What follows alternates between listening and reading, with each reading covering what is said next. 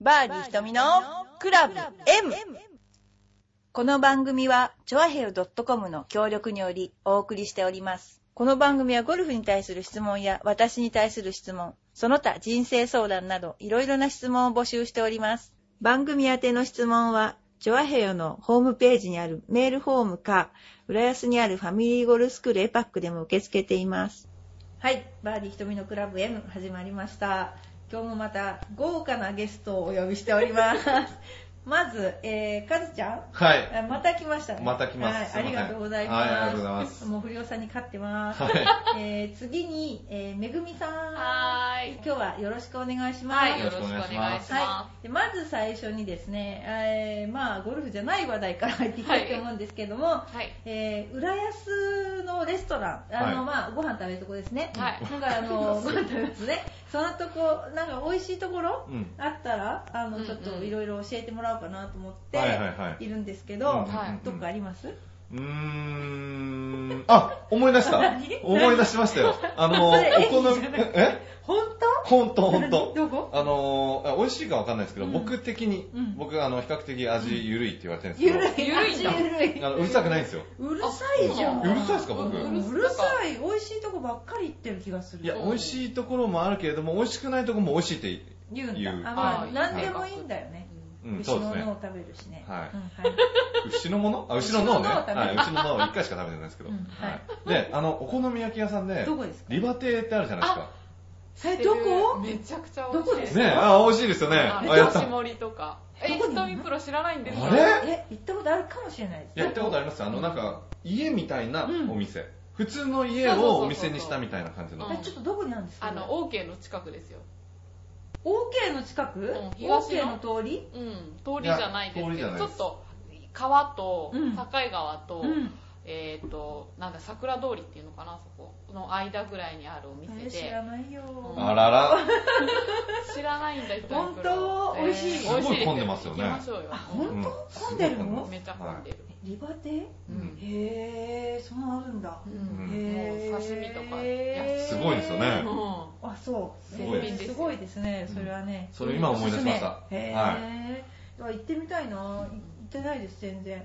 お好み焼きとか。うーん。じゃあね、えっと、じゃあ、あの、めぐえ、みさ他んの、は。はいうん。私、あうんあ、私もリバテ好きですあねそ。うえ言おうとしてましたあ、いや、思い出言おうとしうんてなやかっぱっり、たやっぱりふと思い出すみたいな。うん。えー他はウニとか、えー、え他はなんかこの間お刺身食べた絵が載ってまあしたよ、それ、リバテです。あそこそあそこう。ウニとか、そう。あそうなの、お好み焼きの店じゃないのお好み焼き屋なのに、すごい刺身盛りがあるんですうんよ。そう。ああれうんあれあれ、あれなんですあよのこの間のあの出てましたよねそうですそうです年末年あ始。のとか、この間とか、全然わかんないですよ、何言ってるか。年年末に末年始の。あの年末年始特集とかね、はいみんなはいみんなで年末年始をどうやって過ごしてるかっていう,、うんうんうんうんなんか局長は年末年始ともダラダラベッドの上に過ごしてる図が出て、うんでめぐみさんはねなんだそうリバテのはい食事とか、はいあとはなんだっけお囃子でしたっけそうですねんお囃子に行ったよっていうはい。で私はなんだっけ年末は大掃除中にうんうちのゴマの耳をごま引っちゃん張って遊んでた写真それとあとはあなんだっけカイルとはい羽根つきバトルをするうちの娘、おー、はい。っていうのを載せたんですよねなるそほどうですみんなに見ていただいたんですよね、だだけどなんか私が一番ふざけてあの局長もふざけてたと思いますよ局長ふざけてますあのトドのように寝てたんだねだけどねあれ本当ですか。私もあのすごい顔出してたのってみんないなかったですねあんまり出してなかったですね。私だけですよね、すっぴんの顔で耳引っ張って。だって、普通は自分の目線から撮るんじゃないですかそうそうそうそう。そうか。うん、なんで他の人の目線から自分になっちゃってるんですか いやなんかあの何にもね、こうう特別することもなくて、でうちでゴマと遊びながら掃除をしてたわけですよ。なるほど。でゴマの実をうーんって引っ張って、パチって取った の。掃除してるんですよちゃんと。いやいやだって窓も全部掃除、はいあの磨いたんだもんちゃんとね。あー偉い。偉いでしょ。そうなんですよでそんなようなことでじゃあ私ね私ねあのおすすめはこのラーニングセンターのすぐそばにあるパウタセサミっていうイタリア料理屋なんですけど、うん美味しいですもんね美味しいですよね、はいでここはあのほんとちょっとねちょっと影なんですよねそうですね。でうちから一番近い、うんイタリアンで一番近いんだけど本当美味しくてで私の体の多分3分の1ぐらいこのパスタでできてるなんかかっこいいですね、その言い方。 本当もうしょっちゅう行くはしょっちゅう行くそれで、あのいろいろね季節ごとにメニューを変えてくれたり、はいあのしますよねでお好みに合わせてパーティーみたいななんかね作ってくれたり、あのすごいあのわがまま聞いてもらってますけい。ど、はい。そこがまず一番ね、はいで次がねあの1番2番とか偉そうなこと言ってるけどこいのやい やまあまあまあま間あこの間個人的にねそうこの間すごくね良かったのは、あのなんだっけあそこお寿司屋さんうちあの回転寿司好きなんですよ、はい。うんで回転寿司このそばに銚子丸ってあるの知ってますありますね。うで銚子丸美味しいんだけうん。ど、はい。新たに今度はあの前のパークスケアがあった後はのいところにできたね、なんだっけなお寿司屋さんがあるんですよなんだっけとか言ってすごいひどいですね、でおお あのお気に入りなおの気にに入りね。なのに、うんそれでそこに行ったんですよ、はいこの間そしたらタッチパネルがあるから、うん面白い面白いって言って、うんうんうんでなんか頼みたいお寿司のところをパチンと押すと、うんそのお寿司が流れてくるんですけど、うんそれがね1個100円なんですよ2貫ではい。でそしたら平日は90円なんだおーみかんでねはい。それでへ、ーあのー美味しいから行こうよっていうことになって、それで、あのーその注文したのが流れてくるとなんかねなんだろうなあのオルゴールみたいな音楽が流れてきて、うん取り損ねないようにって言ってねこう、あのーすそうだな5 0センチぐらい前から 結構ギリギリですね。注文品みたいなへーそれでじ頼んだのに注文してるのに取られてたっていうのはああるそういう時もある。それもあるじゃないですか。他の人も取っちゃうから。 あれなんで来たよって言ったのにねないねっていうのがあないけど、うんあのその位置のやつが近くに来たじゃらあ教えてくれるそうでも取られてて取らなれいてるね それは不完全ですねまだそうそれはねあ のそれでねあのもう一つはねうん食べたお皿は戻さないでくださいあそうねあ それはまあ当たり前ですよそいれは、や食べたお皿戻せうば、ん、い100円タダになるわけでしそれだって別にそこの回転寿司じゃなくたってどこでも言えるじゃないですょかだけど、うんそれ本当だからそういうの書いてありましたやる人いるんだなと思ってあうんそうですねあとはねあ隣のお蕎麦屋さんも美味しいですねあーえ英語ね、はいはい英語あーあのこの間あのうちのあのなんだっけパソコンじゃなくてホームページのデザインをやってくる上原さんと言ったら、うまいうまいっつってーうんで最後にそば団子っていうのがあるんですねはいそば、そば粉で作ったお団子が、うんうんそしたらうますぎるとか言って写メ撮ってましたへー甘くないとか言ってへーそれは美味しいねはいあとそれから鶏しげねうん鶏しげあるでしょあ鶏しげのあのレバーは美味しくてでやっぱりそれもあの彼女とねうんあのデザイナーさんと行ったら、はいこんなや美味しい焼き鳥はないとか言ってまた写真撮ってましたかへらねえでその人結構2なんですけど、うん私は全然2じゃないのね、うんだけども美味しいって言ってた、ううんんそんな感じでですねそうですかあのー浦さね美味しいあのレストランっていうかあれなんだろうなお寿司屋さんとかありますからねあそういえば焼肉も美味しいとこありましたねそうねえどこであいやいやいやソウルと他に、うんあの市場あるじゃないですか焼肉ああどこののいやあのそこの市場大市場うんはいはあい大道園ですかはい、なんかそんな感じの、あの、たくさんお店が並んでるうちの一個はいはいはいあのパパブの、とかなんかそうそうそうそうそうそうあ大道園うんあれ、ああそこのところにあるやつ、うん私あそこのパブは入ったことありますあ、違いますよ。入る店間違ってますよ、それ。す真ん中ごぐいらい安いんですよあのめちゃ、ねああの焼肉も安いで焼す肉よもねね、美味しいですよね。牛角並みだじゃいや、そこまで安いかわかんないですけど。ああそう、うんそれは知らなかったいや、すごいですよ、いあやそこ。市場はねほんとすごいですよね、あそ僕こがね今まで食べた、えっと、ビビンバう、んうんこんなランキング位1位です。あ本うん当、今度行きましょうねああ行きたいですあそう全は然い知らなかったうんソウルとかはよ美味しいあソウルも美味しいですもうんねん美味しいと思ったけど、うんでも本当それは知らなかったわ、うん本当もうじゃあ今度みんなであのなん何かしらの時 にい 何かしらの時にいつかわかんないですけど、全然。やなんかねこの頃あまりね、うんあの出てないですからちょっと出たいなと思ってますね、 おんーイクスピアリーの方には、まあ、出向いた時がちょっとあるけどでうもんこの頃浦安ないな、う。うんん、みんなで行きましょうはい。じゃぜひあぜひあのコンペの時にねうん行きましょうね、 それでですねじゃあ、えー、とそんなようなことでですね、はい。えー雑談はここまでにして、あさつ聞きましたね、今。まあまあそうでねあのゴルフの質問を受けるあの番組なのでそうですね。そううん一応ゴルフの質問をね、はい一応という言い方は大変失礼ですね僕が言ったわけじゃない し、申し訳そごのゴルざいフまのせん質問を受けるっていうのも、前回からはそんな感じはしましたけど、その前はうね、ん今まではそんな感じはあんまりしなかったです。なんかねはい、ほんとちょっと頑張ってみたいと思いますけども、でまずですね私の親指は後ろに反りませんうんう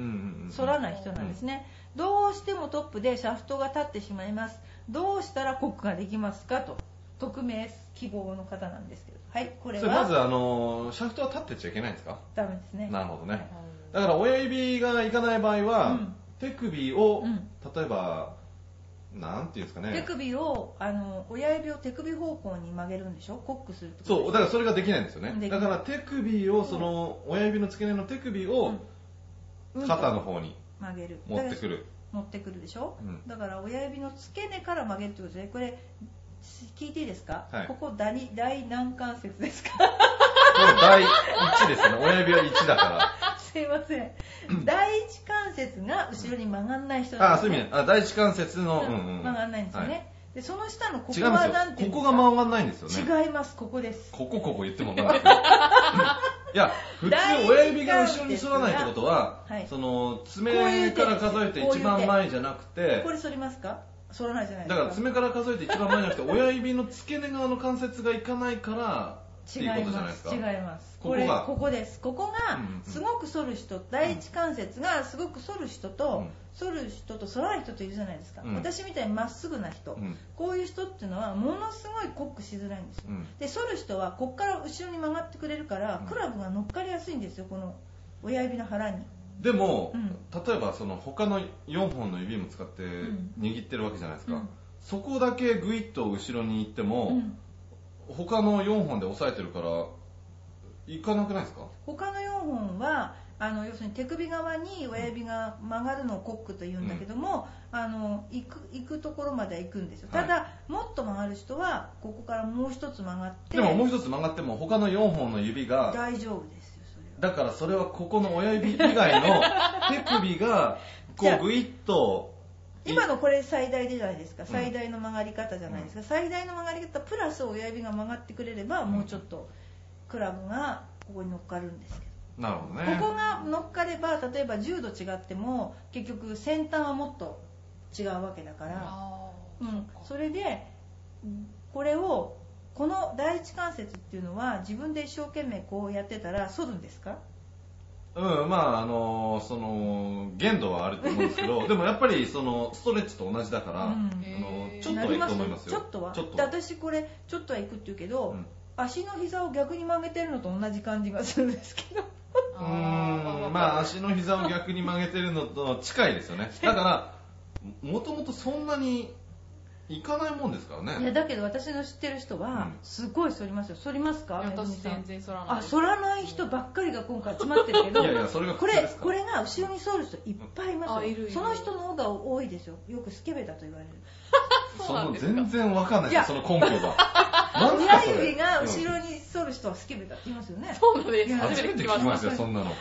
から私もだからどうしてうんこの指が反らないのかなって自分ですごく不利を感じたことがあるだからその第一関節が反らない分、うんそのもっと付け根とか手首とかで違うカバーすとるころでカバーしないとダメですうよーね、んと言ってますようんではいと思います僕はで私はそのほんま私も反らないけどもっと反らないプロがいたんです、うんでもう一生反らないんですその人も、うんそ れでその人は親指に普通クラブを乗せるんだけど、親指と人差し指の間にクラブを乗せてましたこうやってうーんそれで結局親指に支えてダウンスイングっていうのは起こしてくるんだけども、人差し指と親指の間にクラブを挟んでるから、うんいくらでもコックっていうかいくらでもクラブはあの曲がる傾けられるうん傾けられるだけども非常に不安定なんだけど不安定ですも、よねそれでももうしょうがないからコックができた方がいいっていうことで間に入れてた人がいましたね、うんでもそれは難しいですね、うん、難しいですよ、うんだけども昔の人なんだけどとてもゴルフが上手でうんまあ何勝もしてましたでその人の指を見たらまっすぐだったううんん、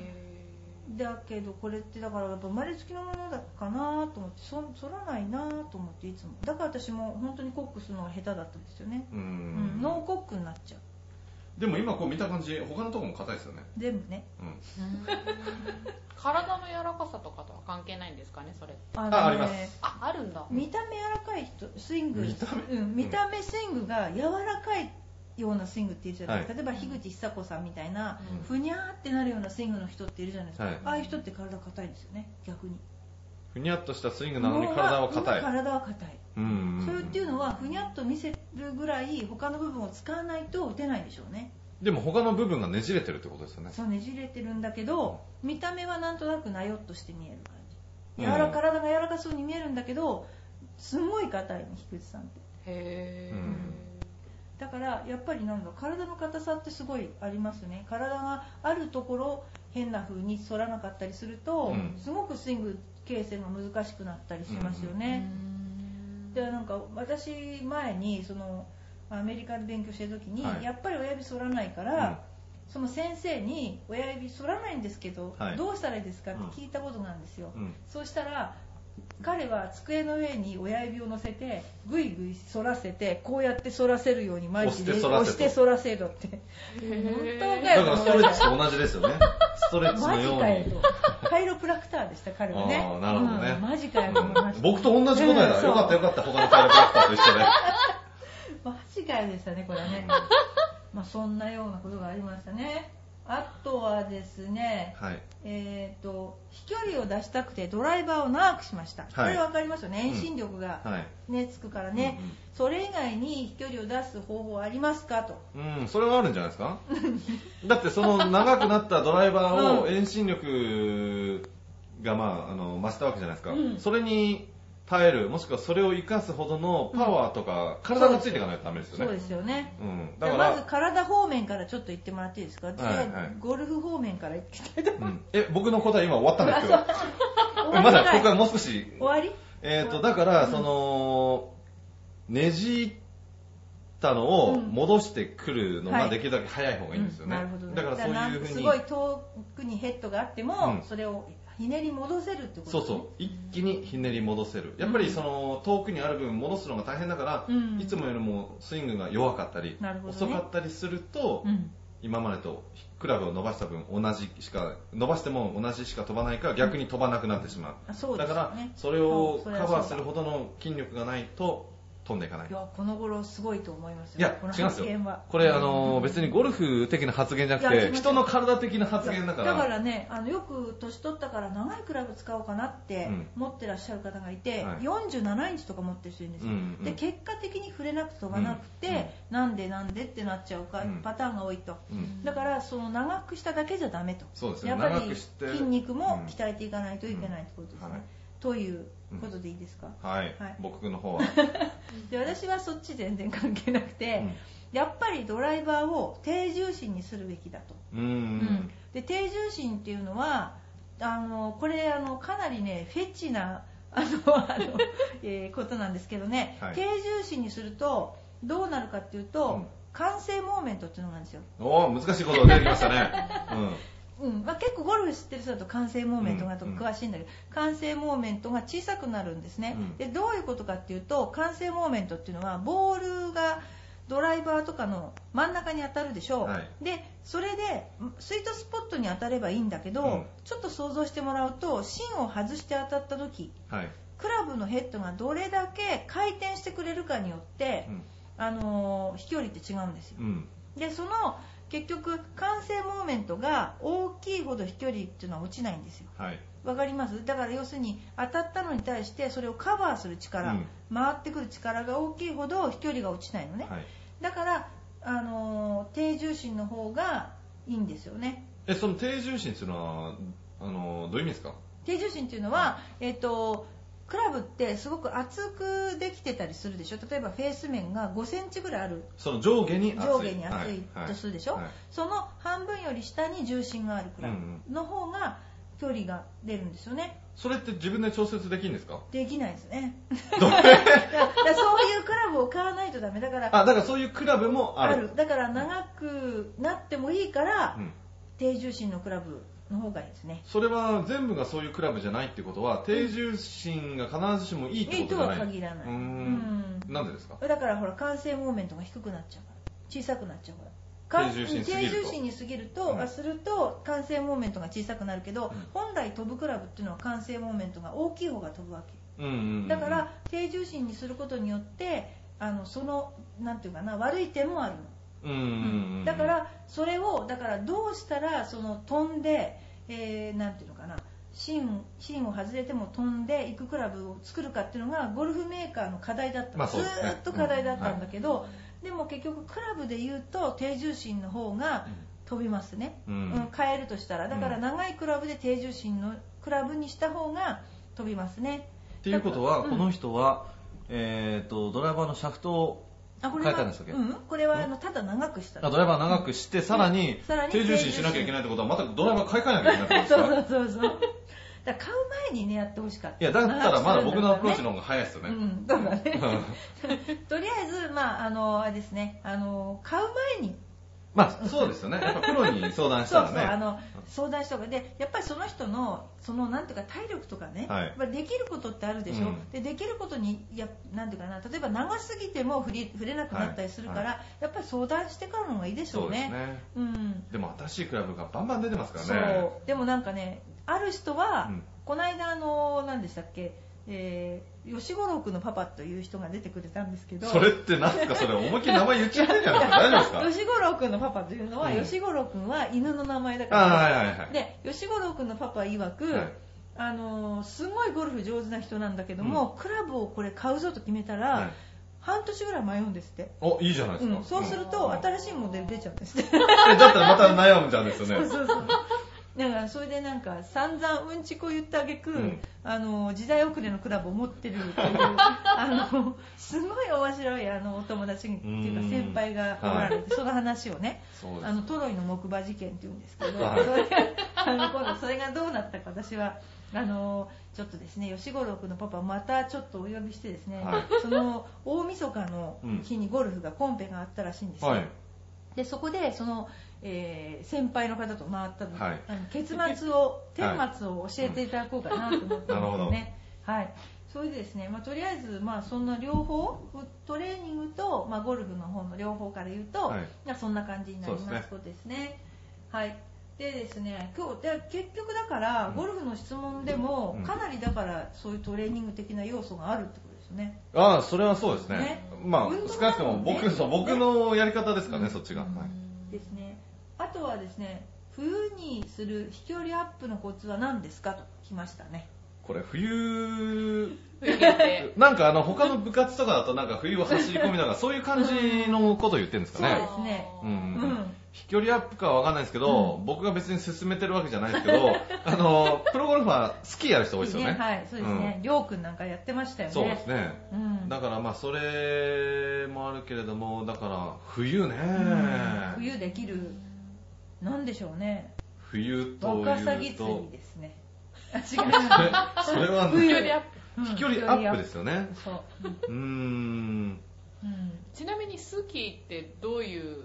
うんどういう効果があるんですか僕思うに想像 ですよ想像これえわかりますわ好かきんなんなでいでやるすかわかんない僕思うにあれ股関節とかを一うん瞬柔らかく使いながらうん一瞬で踏ん張る力とかが必要なのかなと思うんですけどうんなんつったって僕好き2回しかやったことないから私もすごい想像で言ってるんですけいやど私もやったことがないのでそうわなかんだんないんです私あのスキーっていうのを生まれて初めてしたのが30歳なんですねはいでへーあのスキー靴を履いたのが、あのリフトの1 0ル手前で、うんスキー靴を履かされて、はで乗ったまではよかった、うんで降りれないじゃないですか、はいで降りれなくて思いっきり笑われましたでこけてへーこけてもう当然こけますまよあね,、しょうがないですねねしょうがないしょうがないできないからすそごういなんか上手そそううに見えいるういや全然もうあの、うん、はははーって笑われました、うへーんなんか恨みでやったみたいです誰か が私に対して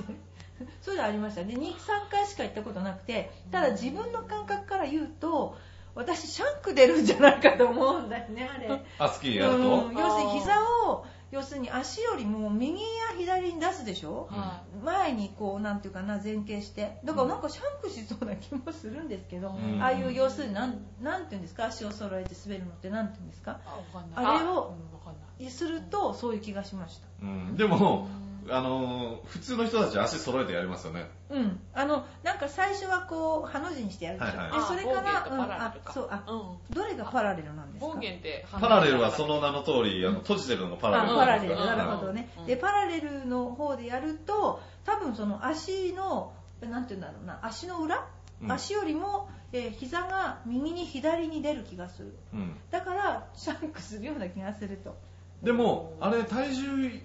その上半身の重心はそれほど変えずに、下半身だけでうんバランスを取っていかなきゃいけないじゃないですか。うんじゃないと転んじゃうかうら。ん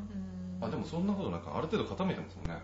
なんかイメージは谷側に傾けろとか言われてやったことがある いや嘘だ嘘ですか嘘でしょ谷側だけに傾けるんで すか谷側に重心をかけろって言われたんですそれって重心かけた方に曲がっていくんですよね、スキー。重心かけて谷側の方に低い方に重心をかけなさいって言われたんですよねええ嘘ですか嘘ですいかや、嘘かどうかも、 この話は結構厳しいですね。誰も答えがわかんないから。だからまあじゃあスキーということでいやいや、違いますよ。だから、冬限定じゃなくてもいいんだったら、うーんと、飛距離アップのトレーニングでしたっけそうですうーん、うん、うん、うん。うんやっぱねじる系じゃないです か。なんかねじる系しか言わないねだってゴルフはねじる運動じゃないですか。だからいかに早く強くねじれるかですねじね。バランスを崩さずに。なるほどねねじる系の運動ねじる系。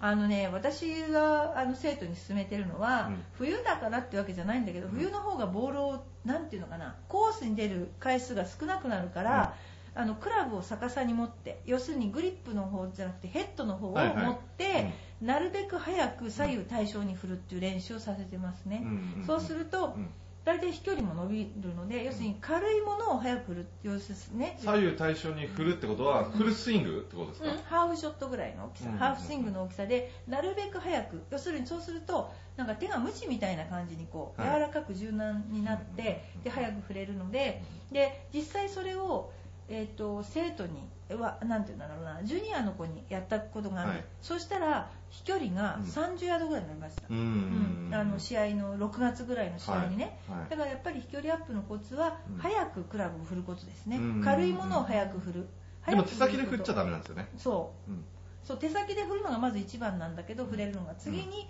ちゃんと肩も回せないといけないですね、次に肩もねじる。ねじるねじそる。うねじる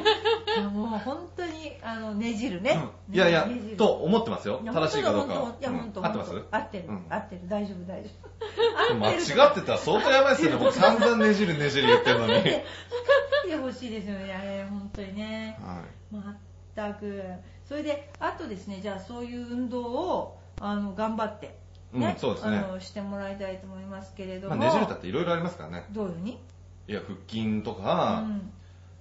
股関節とか、うんいろいろあるじゃないですか。その使い方っていうかなそのトレーニングの仕方がうん独特でしょ、股関節のあのなんていうかなトレーニングとかそうですね。見てるとまあ、スポーツによってねね、それぞれの独特さはありますけでど。特に柔らかくなってほしいところが肩とか股関節とかある程度ね,、そうですねゴルフはそうでしょ、うんうんだからやっぱりそういうのを柔らかくすることによってね飛ぶようになったりしますよね固定させながら違うところはこうねじったりするから、そういうのがちうんなかなか難しいかもしれないそうですかね。もでこれってもしかして固定させねじるのがいい場所が分かるのは K ベストかもねああ、そうですね。 K ベストだと K ベストっていうのがあるんですよね、まあ、ラーニングセンターに、はいそうすると正しい角度でできると癒しの音が流れるんですよあ、なんかあのーちょっと天国にイメージするような。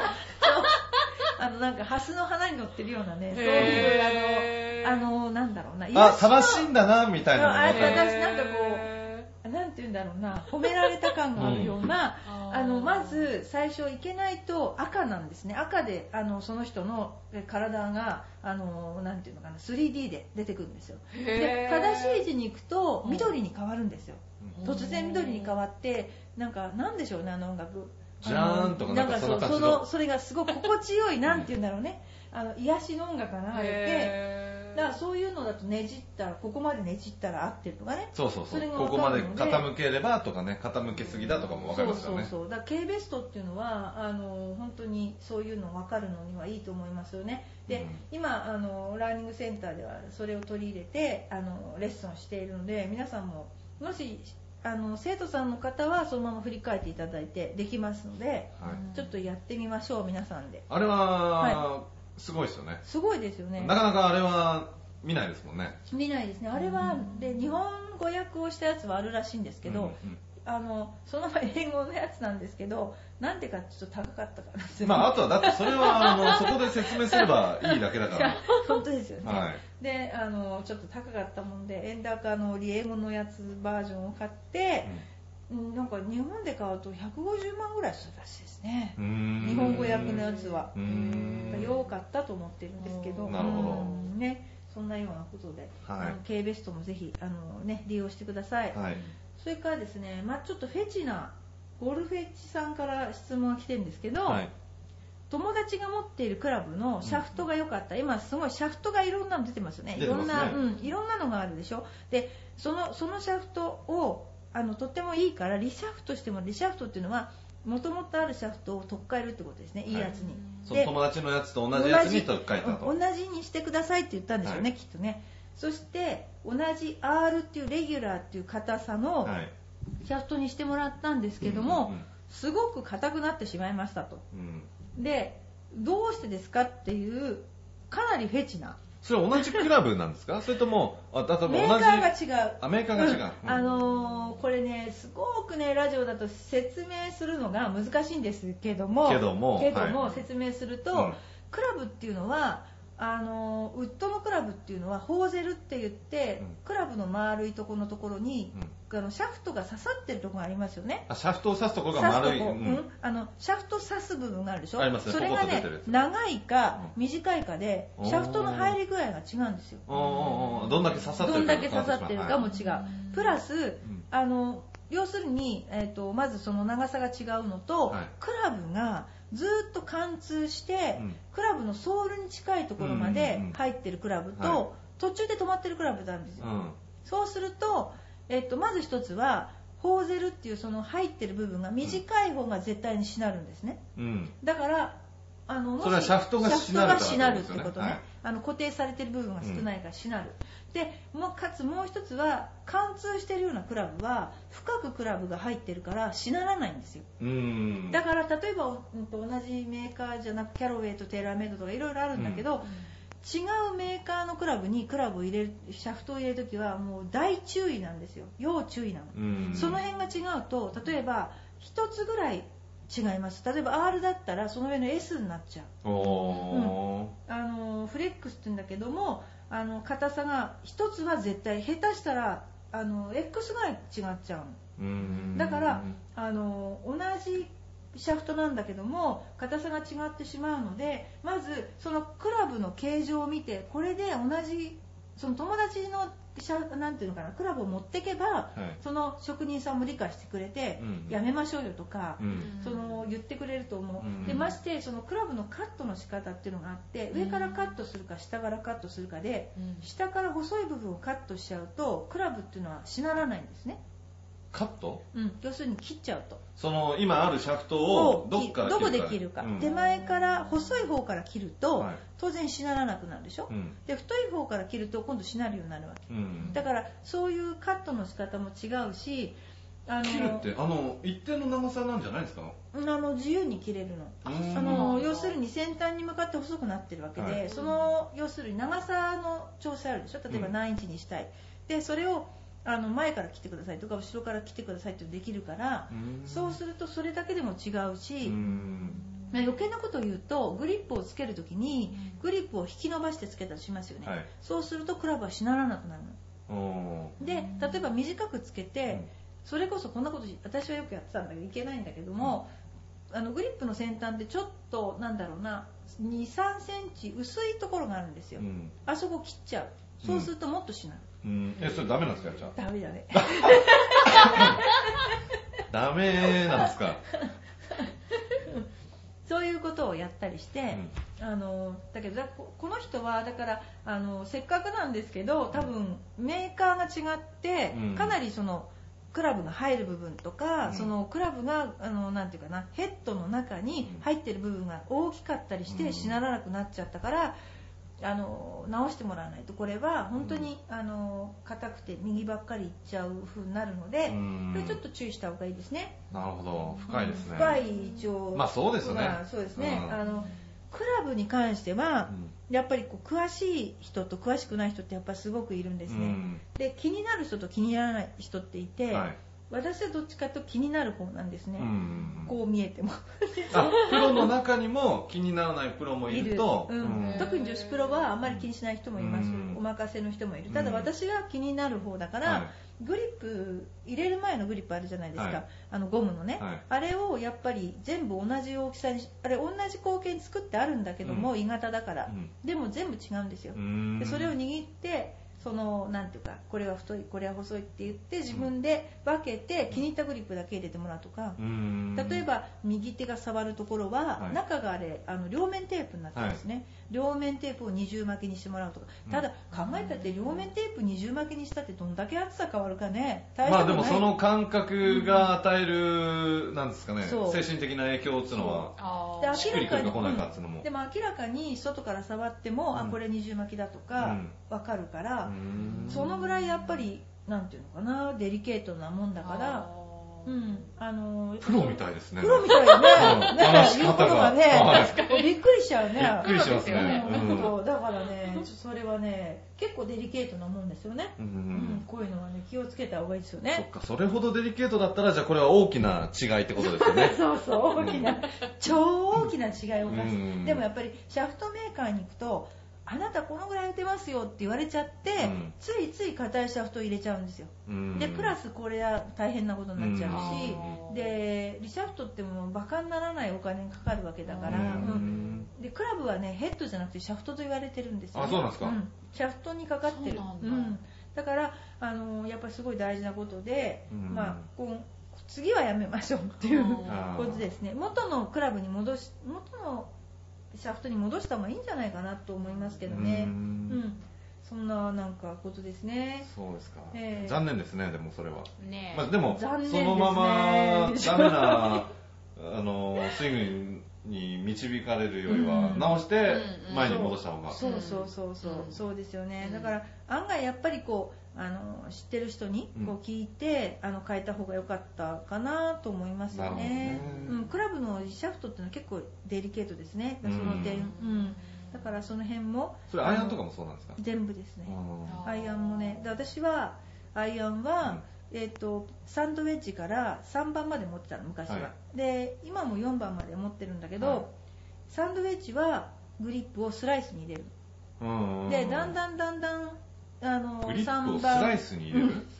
だんだんだんだん3番4番になってくるにし4番3番ってねなってくるに従ってフックに入れるうんなんでかというとクラブっていうのは短いとあのヘッドから入ってきやすいんです、うんヘッドが重いから、うんサンドウェッジと3番アイアン比べたら絶対サンドウェッジの方が重いでしょ、はいはいそうするとヘッドから入ってくるから、うん左に引っ掛けるっていう特性があるんです、うん誰が打ってもね、だからスライスに入れるで3番4番は長いから今度でヘッドが軽いから遅れて入ってきちゃう、うんだからちょっとフックに入れてクラブが返るようにそれってあの注文したらそういうふうにやってもらえるんですかそれとも自分でやるんですか自分で分というか自分でっていうかまあ信頼のおける人にちょっとこうやってくださいって言うと、思った通りにやってくれるんだけど、うんでも大方はあの本当にひどい話になると、うん自分で入れましたっていう人はしょうがないと思うんですよクラブはね、はいだけど職人さんが入れてるのにかかわらず、うん全然合ってない人がいますよねうんそれはかわいそうう、うんでよくグリップ交換できますよとか言うけどああいますうんいねますね試合会場とかにもそうあの本当にできる人にやってもらった方がいいですね、うん私よく見て本当に合ってないとか、あー一1本だけ外向いてるとか、うんであのあのグリップってどうして入ってるかっていうと並べた時綺麗に見えるからだけなんですよ、うん並べた時に綺麗に見える位置に入ってるだけなんだからなるほどだから、あのまあ、そういう細かいことを言えばグリップ一つもこだわった方がいいですね、うんうん、だから私はそういうふうに入れてるし私の知ってる人には必ずそういうふうにあのなんていうかジュニアなんかには入れさせちゃうし、あのそうですねいろいろやってますよあのうんパッティンパターのアプローあパターのグリップなんかもそうだうし、んあと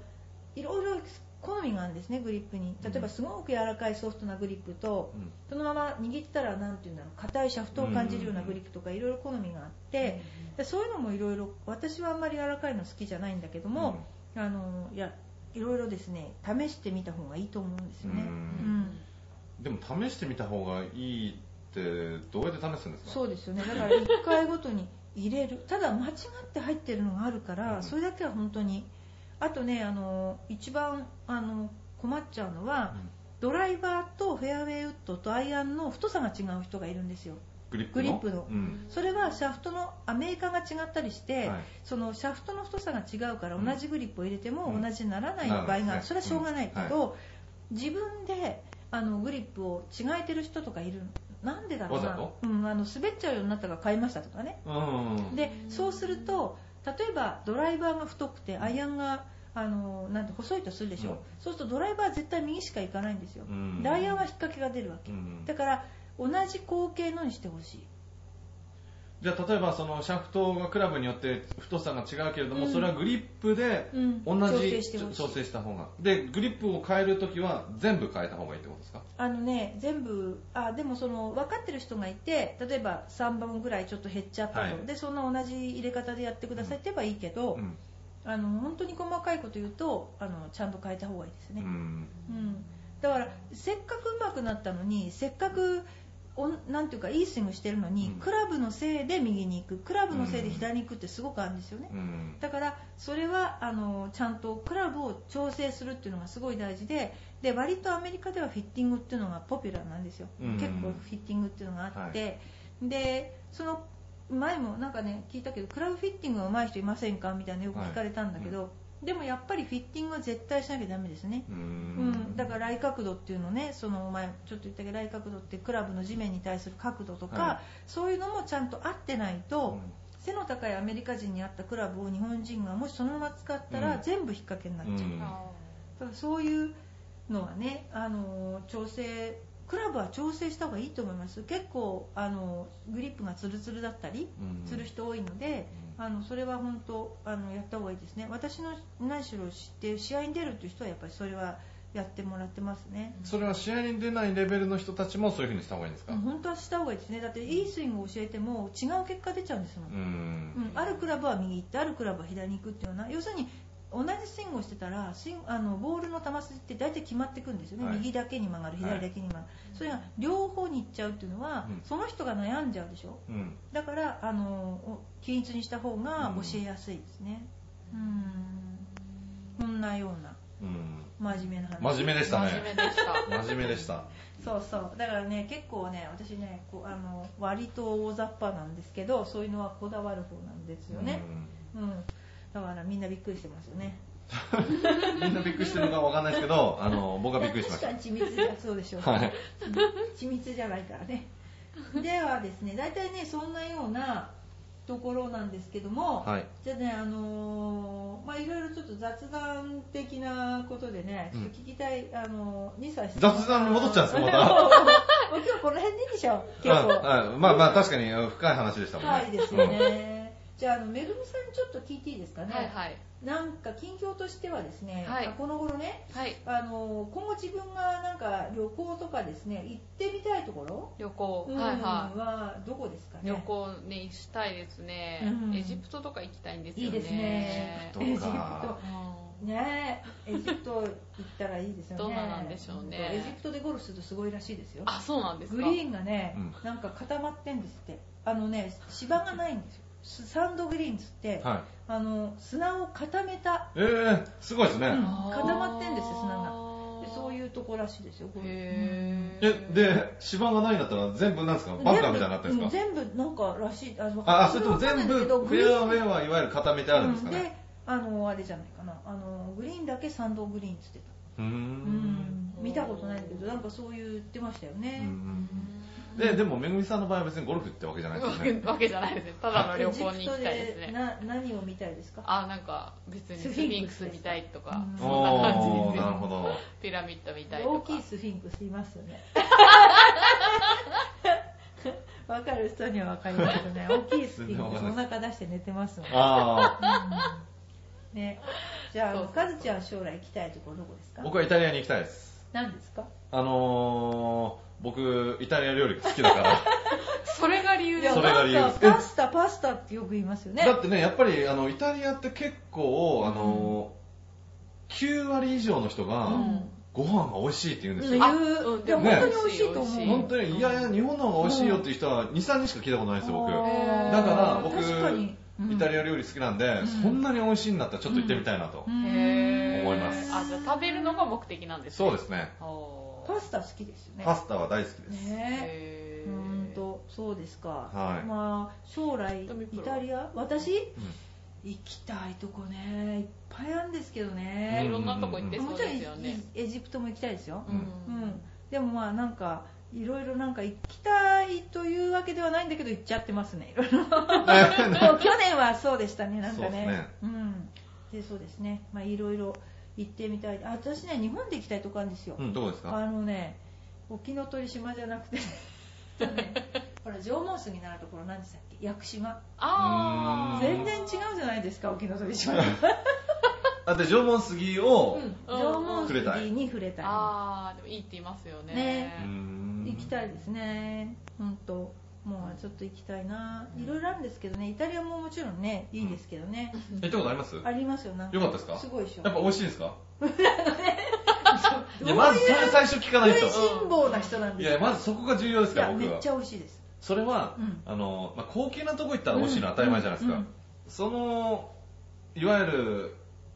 フラッと入ったその辺の店も美味しいんですか、美味しい本当に美味しい、っていうかフラッと入るような店が近くにあったんだけど、はいあのーバールって言ってバーって書いてあるんだけど、うんうんバールってそこのなんかピザとかあるでしょそういうのはをいちょっとこう取ってくれて食べるとかあるでしょ、うんうんそれすごい美味しか ったへーほら本当にこれは行かない とそれで行ったのが、えっ、といつだっけ何回か行ったことなんですね、はいそれ何回か行ったっていうのは1回はあのジュニアゴルフの世界、なんだろう大会みたいな、えー、すごいですねすごいはいそうそれ行ったんですよ、はそれでそれはもうそれだけねで、あとはねあのなんだっけなあのただローマにうんローマに観光で行ったことがある、 ただローマに観光ってなかなか言わないですよねローマに観光に行って、でその時は娘たちを連れてたんですね、はいなのであのガイドの人をちゃんと、あのもう来れないそんなうんねうん来れないからと思ってうんガイドの人を、うんあのお願いしてそれでなるべく教育的なことをやってもらおうと思ったら、はいその人がすごい辞書とか持ってきてくれて、はいそれでこへーうこれはカラカラの湯ですとかなんか全部説明してくれたんですね、もう本当に面白かったですねそのいろんな場所いろんな都市に行ったんですか、うん、ローマの中だけあその何回か行った中ではうんとねローマでしょあとなんかどっか行きましたね行きましたね忘れましたでも全部美味しいんですかそのローマだけ美味しいとかじゃなくて違う全部美味しいあららら気にしますねこれはもう困っちゃいますねいや本当に美味しかったですよ本当美味しかっうたんだから食べ歩きみたいなねこうんう感じで、うんその食事は本当満足あとスペインも美味しいああスペインか、うんスペインも美味しいっていうの聞くでしょ、はでやっぱりあんまり肉あどんぐり豚とかいるけども、うんでもなんか肉じゃなくてその魚介やっぱり野菜なんだろうな魚介が美味しいのはイタリアとスペインでスペインも本当にあの妹が住んでたんで、はいあの行ったんだけど本当美味しかったですねいちなみにフランスとかはご飯美味しいですか僕も一回行ったことあるんですけどフランス行きましたね、うんベルサイユ宮殿とか、ベルサイユ宮もう結構強行スケジュールだったんでうーんあのなんかスプレー引っ掛けられた時ですスかプレーペパースプレー引っ掛けられましたけどああ,、ーへーれはそうですね僕が引っ掛けられたんじゃないですよ、僕の友達が引っ掛けられたのをたま自た分がま嗅いじゃったの自分にも近くに来たっていうだけど私の周りの人でペッパースプレーを引っ掛けられた人初めて見ましたよねあれはねななんでそれはどねうぞそういう話してしくょださういもないことなんですけど、僕あのしょうもカイロのない学校に人生なんですよねそうですカイロの学校に行ってる時に春休みってあるんですよ、うん1週間ぐらい、はでそれで友達とはい3人でいはいはいちょっと航空チケットが安いからうんヨーロッパ行くぞとうんうん言ってうーんとオランダフランス、うんイギリスうをん4泊5日か5泊6日ぐらいでうんうん結構強行でい行なったんですすごけどいね本当半端じゃなですいようでフランスに行った時に、まあもう疲れてたんですけど、うん2年目でうんんうんで友達が酔っ払ってたんです、うんうん一人は風邪ひいてたからホテルで待機してて、え僕とそのクラスメートえで外に出て行った時に、うんすごい彼が酔っ払ってて酔っ払うとちょっと酒癖が悪く てあー信号で待ってる車のボンネットにこうボンと手ついちゃったんですなよいですよねあーそしたら中からなんかちょっとコアっぽいうわ怖いお兄ちゃんたちが3人ぐらい出てきてうんなんか言ってるんですけど、うん向こうはフランス語で、うんわかんないじゃないですか、はだから、えー、えー、みたいな感じで言って たら、急にその人が殴られたんです、僕の友達が。いはいうんん、で、うんおい、これ危ないんじゃないかと思って、うんちょっとうん話したんですね。いはそしたら、違う人がペッパースプレーを僕の友達に向けてかけて、僕がそうやって近くにいたから、あ危の険、人物ですねえ当たって、もうこれやばいっつって、もうダッシュで逃げました。その人はその怖いペッパーは大丈夫だペッパースプレーかけられた人はそれが大変でしょう大変なんですよ。うんあれねまずうんまず一番びっくりしたのは、そいつが酔っ払ってるのすごい逃げ足が速いのと。で、ペッパースプレーってもう見えるんですよ、目で。あーもわもわって飛んでくうるのが。んでしばらく10秒、20秒ぐらい走って振り返ったら、やった人たちも苦しんでたんですけど、風下だったのかかなもしれない です。でももうほんと、かゆやっくたて、人も苦しんでる、そう、かゆいし、そうだよマスクして痛ないいとねし、そうなんですよ。で、えまあしばらく咳とかしてるんですよ。うわーと思って、でうんとりあえずもうすごいーから、うんうんシャワーで流そうと、もう顔とかについてるね、うんうんそしたらシャワー浴びてたら、うん体がヒリヒリしてくるんですよあのシャワーで流流れれてて今度体のそ方うそに来う体たがでも大変だ大変だみたいになってでその時あのーまあ、貧乏旅行だったんで、あのリュックサック一つで行ったから、服とかも上着は次の日同じの着たんですねそしたらこうパンパンって部屋の中でやったらホテルで寝てたやつも、苦とか言い出して、 なんだこれはみたいな感じで、多分もう相当すごいですよね。そうですね、相当すごいですバカ野郎ですね恐ろしういん、あれはね、あの人生に一度でいいですよね。でも本当言って危なかったでしょ間違って撃たれてたりあ、してね本当ですよね。ね本当ペでッすパよースプレーでよかったですよね本当ですよもね。う怪しいと思ったら撃っちゃうからねうんねうんいやいや危なかそったの人大きい人だったんですか体どっち僕の友達、うんいや、起きてないです。170ぐらい。あーそうかううんんいやー、とりあえず、だからもう、強行スケジュールだったから、うんルーブル美術館、博物館でしたっけ、はいあれも、4時間ぐらいで終わったし、 あルーブルを4時間で見るって信じられないですね僕も競歩で行きましたからね。今日って見れないでしょ普通いや、だからもう、終わっただけあーって終わったんですそうそう、パッパッって見て、うんもう2、30個一気に見るみ たいな。そうへーで、その後に行った大英博物館も1時間半ぐらいでち終ょわっったとし。待ってください大英博物館1時間で回るっていうのは うんどういや、もう回ってないです。俺これだけ見たいからって友達がいたロかゼッら、タストーンだけ見たいそう、だからそれだけ見に行くみたい な。で、あとは、その、市内観光も、あの、2階建てバスから行ってるんですけど、もうすごい疲れてたんで、うんもう、ほとんど寝てるんですよね。 止まった時にちょっと目を開けて、オッケーオッケーみたいな感じで。それいくつの時ですか僕が23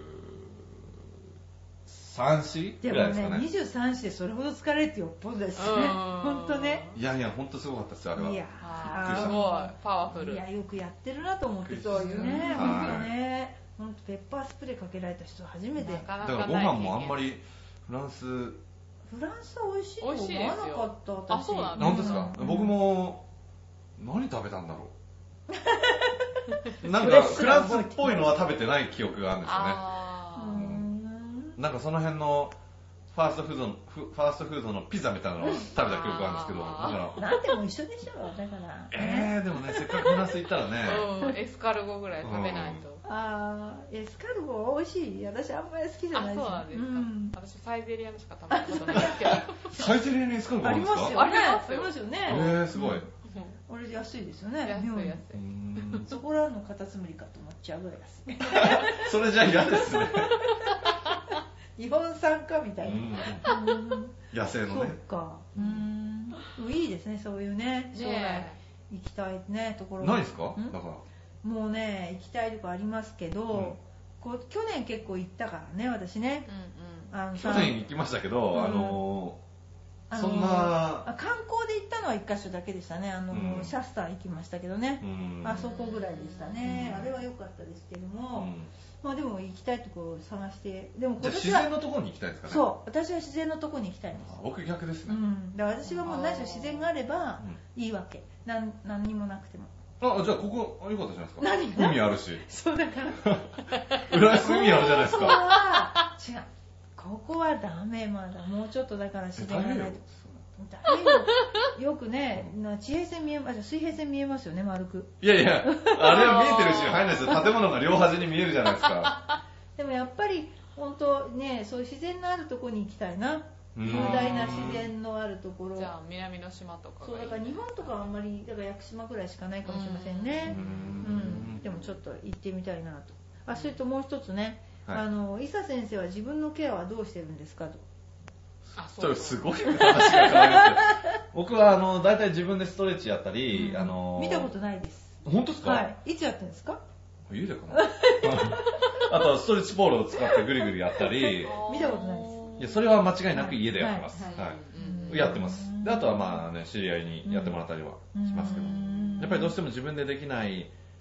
のがあるんで、んそれはやってでもます自分でできないことばかりでしょだってあんないつも私とかやってもらうと人にやってもらわなきゃ絶対できないじゃないだですかからその部分は、うんだから回路のダメでしょ施術みたいなのはやってもらうんですけども、その他のストレッチとか、うん運動とかはうん自分でできるじゃないですか、うんだから僕も患者さんにやってくださいねっていうようなことを一応でやってるんですねやってます、うんちゃんとかは分かんないですけどやってます、そうですかケアしてますかなんいかや全然してないです やばいですよねでもやっぱり運動はね大事ですよね。大事ですね運動だから皆さんもね今年にもあの運動を まあ私とお付き合いいただくという形で。はいね、あのよろしくお願いしますあのパワープレートもね、あのこの間、本当に進化をしたというかねあのボーリング大会ではい私が腰をぎっくり痛めて、うんその後にねすぐに帰った後楽園ボールからうん歩幅3 0ンチで帰ったんですよ、私。本当に痛くなっちゃってでへーたどり着いてあの施術をしてもらう前に乗ったんだっけ、乗りまパしワたーねプレートに乗せてもらって、うんうんその後施術をしてそうで、ですそねの時にすごい痛かったんだけど、うん乗ってるだけで痛みが和らいでくるんですうよ、んうんへーそれでね、あのーすごい和らいできてでその後施術をしてもらって、はいでまたパワープレートにその後も自分で乗ったりして、うんで今まではなんていうか自分がそこまで痛い時に乗ったことがなかったから、うんうん痛い時に乗ったら余計痛くなっちゃうんじゃないかと思ったんだけど、うん逆にすごく楽になったんで、あ本当に自分でこれは人に勧められる本当に、うんあのいいなと今頃言ってんじゃねえいよやい僕は今思いましたね 今頃ってや本当にすごいですねででこの頃は自分で、あのパワープレートのですね効果を試すべくいろんな形で乗ってるんですよあそれは大切ですね見た、うんうんうんたまに見ます へだからあそこの何ですかあのパンフレットにない形を編み出そうと思って、あれは一般的なやつだから、あれは全然ダメですよね。うん全然ーダあメ。そうなんですかで今編み出してます私もうん素晴らしい ですね。乗り方によって効果が違うんです全か然違いますあーねそうなんだかだらそのうちの娘はバレエやってるんですけど、うんバレエをやって筋肉痛になりそうな時に乗るとならないとか、そういうのありますうーんであの振動が頭にブルブルブルっとくるんですけどそれが嫌な人は嫌なんだけど、うん私は来た方がいいのか、うん来ない方がいいのかを試してみたんです自分で、うんうんそしたら来た方が治るっていうのが分かったへだえからなんだろう治してるのは体だけじゃなくてやっぱ体を治すのとか感じるのっていうのは脳なんだなと、そうですね、脳が指令を出しますからね。うん脳がいろいろ指令を出してるから脳を揺さぶるとなんか違うんだなと思ってへえ本当ですよその揺さぶりつつもそのいろんな姿勢を取るとその変わるんだっていうの分かりましたよね、まあただそのある程度慣れないと慣れない揺とさぶりがねそう不快になっちゃうんで。そうあーあの年を取れば取るほどそれが不快なんです若い子は割とだから嫌いな子はいるけどもうんへーそうでもないんだけどもまあ振動が荒いとダダダッと頭にきちゃうからへえうん、でもでも慣れですねもう全然なんともないですもんいくら振られてもそうなんですかへ ーまあだからそんなんでねちょっと私のこの頃としてはあのパワープレートに変わった乗り方をして効果を確かめるっていうのをやってますね、うんはい重要ですそんな重要ですよね、はい自分で編み出すそうですね。うんねなので、えーまあそんなことでですねあの今日も、えー今日はめぐみさんと、はいえーかずちゃんに、ねはいありがとう来てございますもらいましたけれども、えーまたですねあの今年もですねバー何回も言ってると思うんですけど、 バーディーひとみのクラブ M をあの応援してください。はい、今日はあの長くなりました。もうこの頃長いですけど、すません長いですはい。えこれ何分ぐらいの予定なんですかいつも？ 20分か一応30 20分30分ですよね20分30分、はいおーまあ分なんかゲストがうんうんによって1時間いや僕あんまり話してないですよだっていいやや話してますよ今日結構あの壮ひ絶とでみすよさんのあの深い話がなあったからそうです深い長くなったですそうねですはかい、まあ、ちょっとゴルフらしい話がありましたけれども、ははいい皆さんのまたあの質問を、えーどしどしあの受け付けておりますので、えーよろしくお願いします。はいだどうもありがとうござあいりましがとうごた。ざありいまがしとうたございました